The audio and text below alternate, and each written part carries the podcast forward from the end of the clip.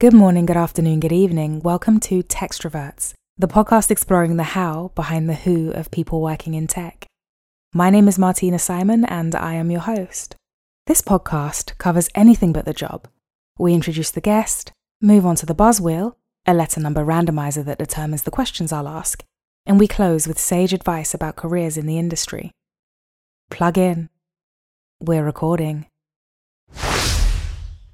Matt, over to you. My name is Matt Genovese. I lived in the US for most of my life, although the past few years I live here in Brazil. My background has been in engineering in various flavors throughout my career.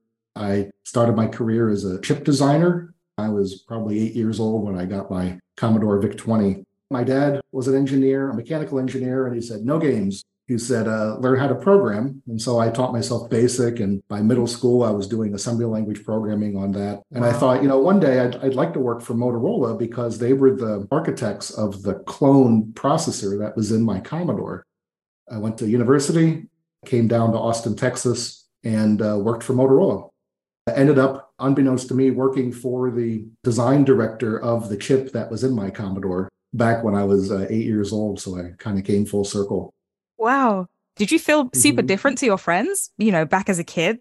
I knew that I was different in that way because my friends weren't really into that.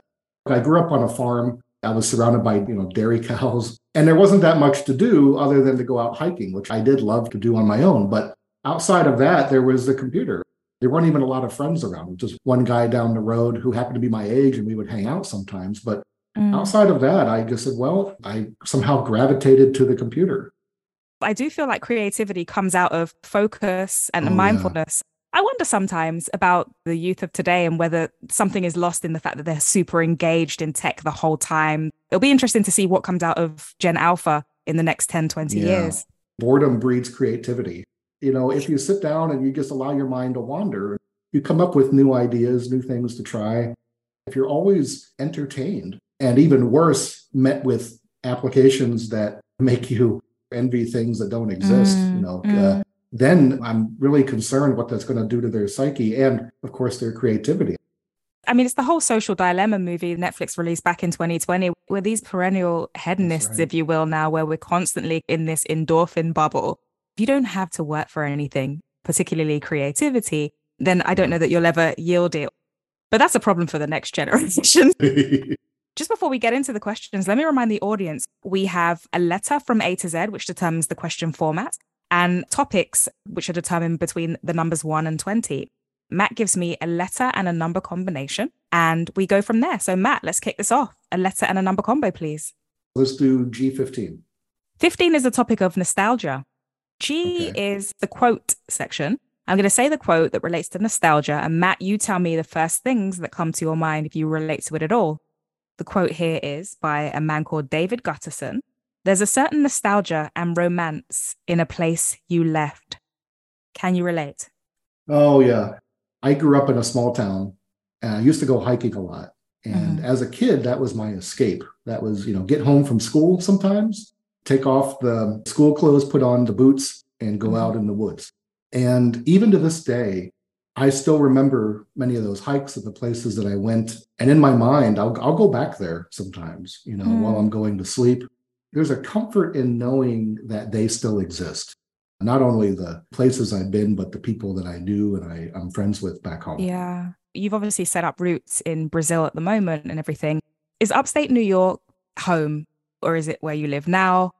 Would you return, I guess, is the question to upstate New York? Well, I might. I mean, honestly, I do feel a drawing to go back. I will also say that home is where my family is. I have grown up kids that are back in Austin, mm-hmm. and I have my wife here, and our we have a little daughter. And, you know, mm-hmm. I think of it as home is where they are. Yeah. I certainly do want to show them the places that I used to put my feet. Yeah. I mean, it's a huge part of how you became the dad, husband, you know, friend, son you are, mm-hmm. I guess, where you've had that history and you can explain that story to the people that you meet in Brazil, how it was back in New York. From somebody that is a native, you know, former resident, is it still the same New York in your mind and heart?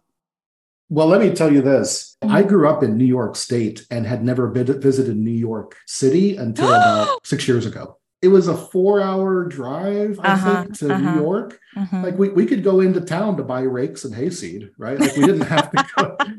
I live in London, born and raised, but mm-hmm. there are people that live in the UK and they live in a place called Birmingham. And that is about 3 mm-hmm. hours away. So I guess, yeah, some of them may never want to come to London, but it would be weird if they yeah. never had because it's like where the, you know, the center of everything is. So, I mean, yeah. when you went, did it blow your mind? Or was it like, ah, I prefer upstate?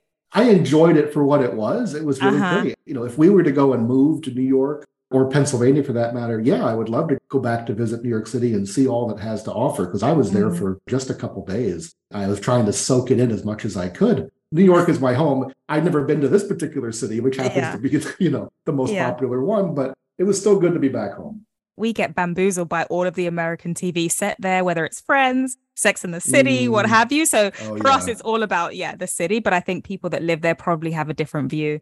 Let's parry on over to another letter and number combination, please, Matt.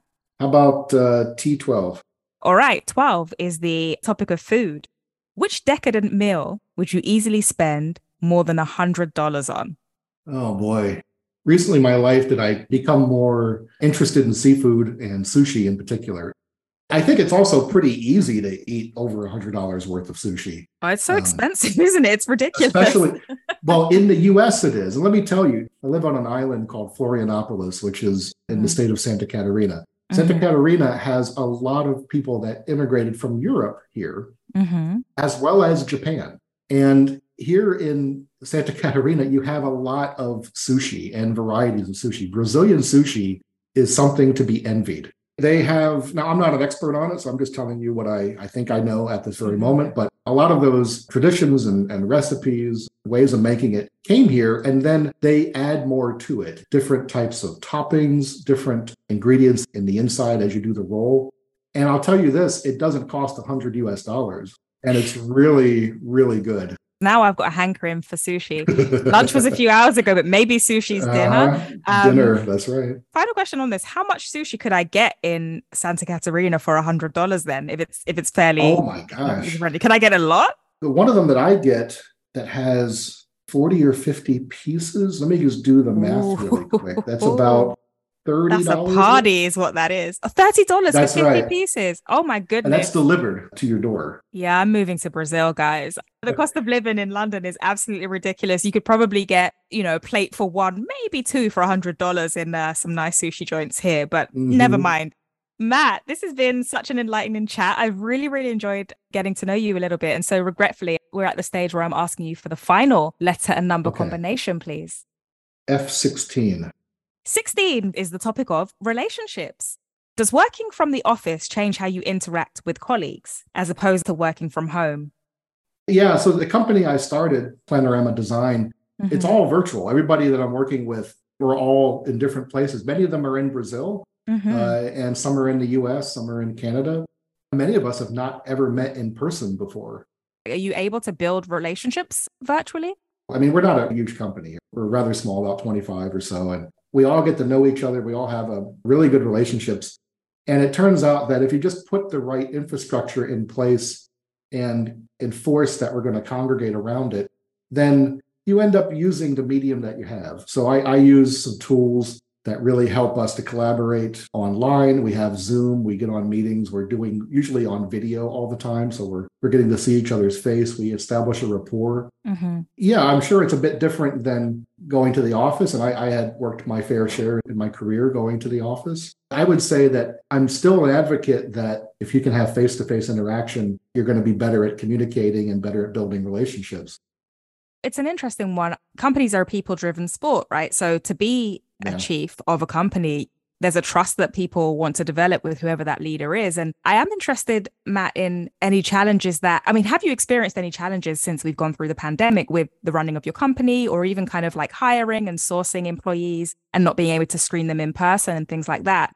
You know, no, I, I really haven't. Uh, mm. The pandemic demonstrated to many businesses that uh, you can work remotely and uh, everything can function as normal business. Mm. For interviewing, for uh, having those conversations with people, yeah, I'd love to be face to face sometimes, but you know, it doesn't always work out that way. Still, the face to face conversations that we have online, mm-hmm. you get to know people that way. You get to understand the kind of person they are, the work that they do. And the thing is, I think it's worked for our clients too. I, many of our clients I've never met in person either, and yet we're their design team of record for for many years, and we've never been in the same physical location. It's a trust that we've all developed globally. I mean, it's not new. People have been outsourcing mm-hmm. whole parts of their businesses for years and years, long before the pandemic, you know, telecenters and things like that. The small businesses I work with, a lot of them launched in the pandemic. And what they've said is it's just building that trust. And if you can believe in the fact that your employees will get the job done. So I completely agree the bit that maybe I feel like is lost is just like the water cooler chat, you know, coffee machine catch ups. Mm, it's yeah. a little bit harder to schedule five minutes here and there because you're on a screen or you're not. But um, I love that you guys are thriving. Yeah. This has been a pleasure. Thank you so much for sharing so openly. We are at the segment of the podcast called Sage Advice. And to remind the listeners, every guest that I've had on has provided some advice from their professional or personal growth journey to inspire somebody listening about how to drive their own future forward. So, Matt, I would love you to draw on some really, really useful advice that you have used across the uh, the course of your life that's helped drive you on in tech. My advice would be to stay curious. Don't be afraid to jump in and try new things when I was back in Austin and I started this technology community, wanting to help people to meet each other in high tech and helping them to network. And it ended up growing to this really large community.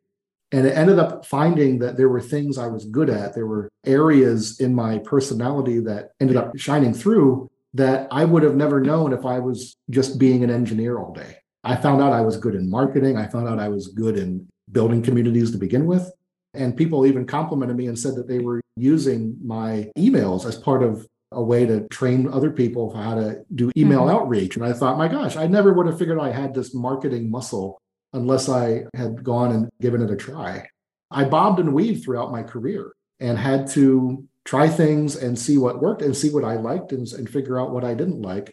And that doesn't mean that you're staying and doing the same kind of thing for your whole career. A lot of the background that I have is varied, but it all comes in handy.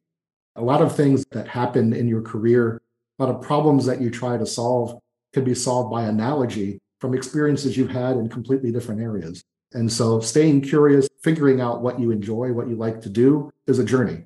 And uh, it's not uh, working for the same company for 30 years normally. There's a quote by a man, James Stephens, I think he is, and he says, Curiosity will solve more problems than bravery will being mm. curious and hanging on to that sort of childlike quality that we developed very early on is super powerful. So completely resonate with you there, Matt. Thank you so much. What a lovely note to end on. I cannot wait to share this episode. I'm so happy that you joined this. Such a wealth of knowledge and you're just a great human. So thank you so much again, Matt, for your time. Thank you, Martina. I really enjoyed it. I think we had a really lovely time. And I, I, I hope we can uh, stay connected and uh, keep on chatting because it's been really a nice time. 1000%. I'm going to be uh, following everything you guys do at your company uh, ongoing. Matt, we'll leave it there. And I hope everybody enjoyed this episode. Take care.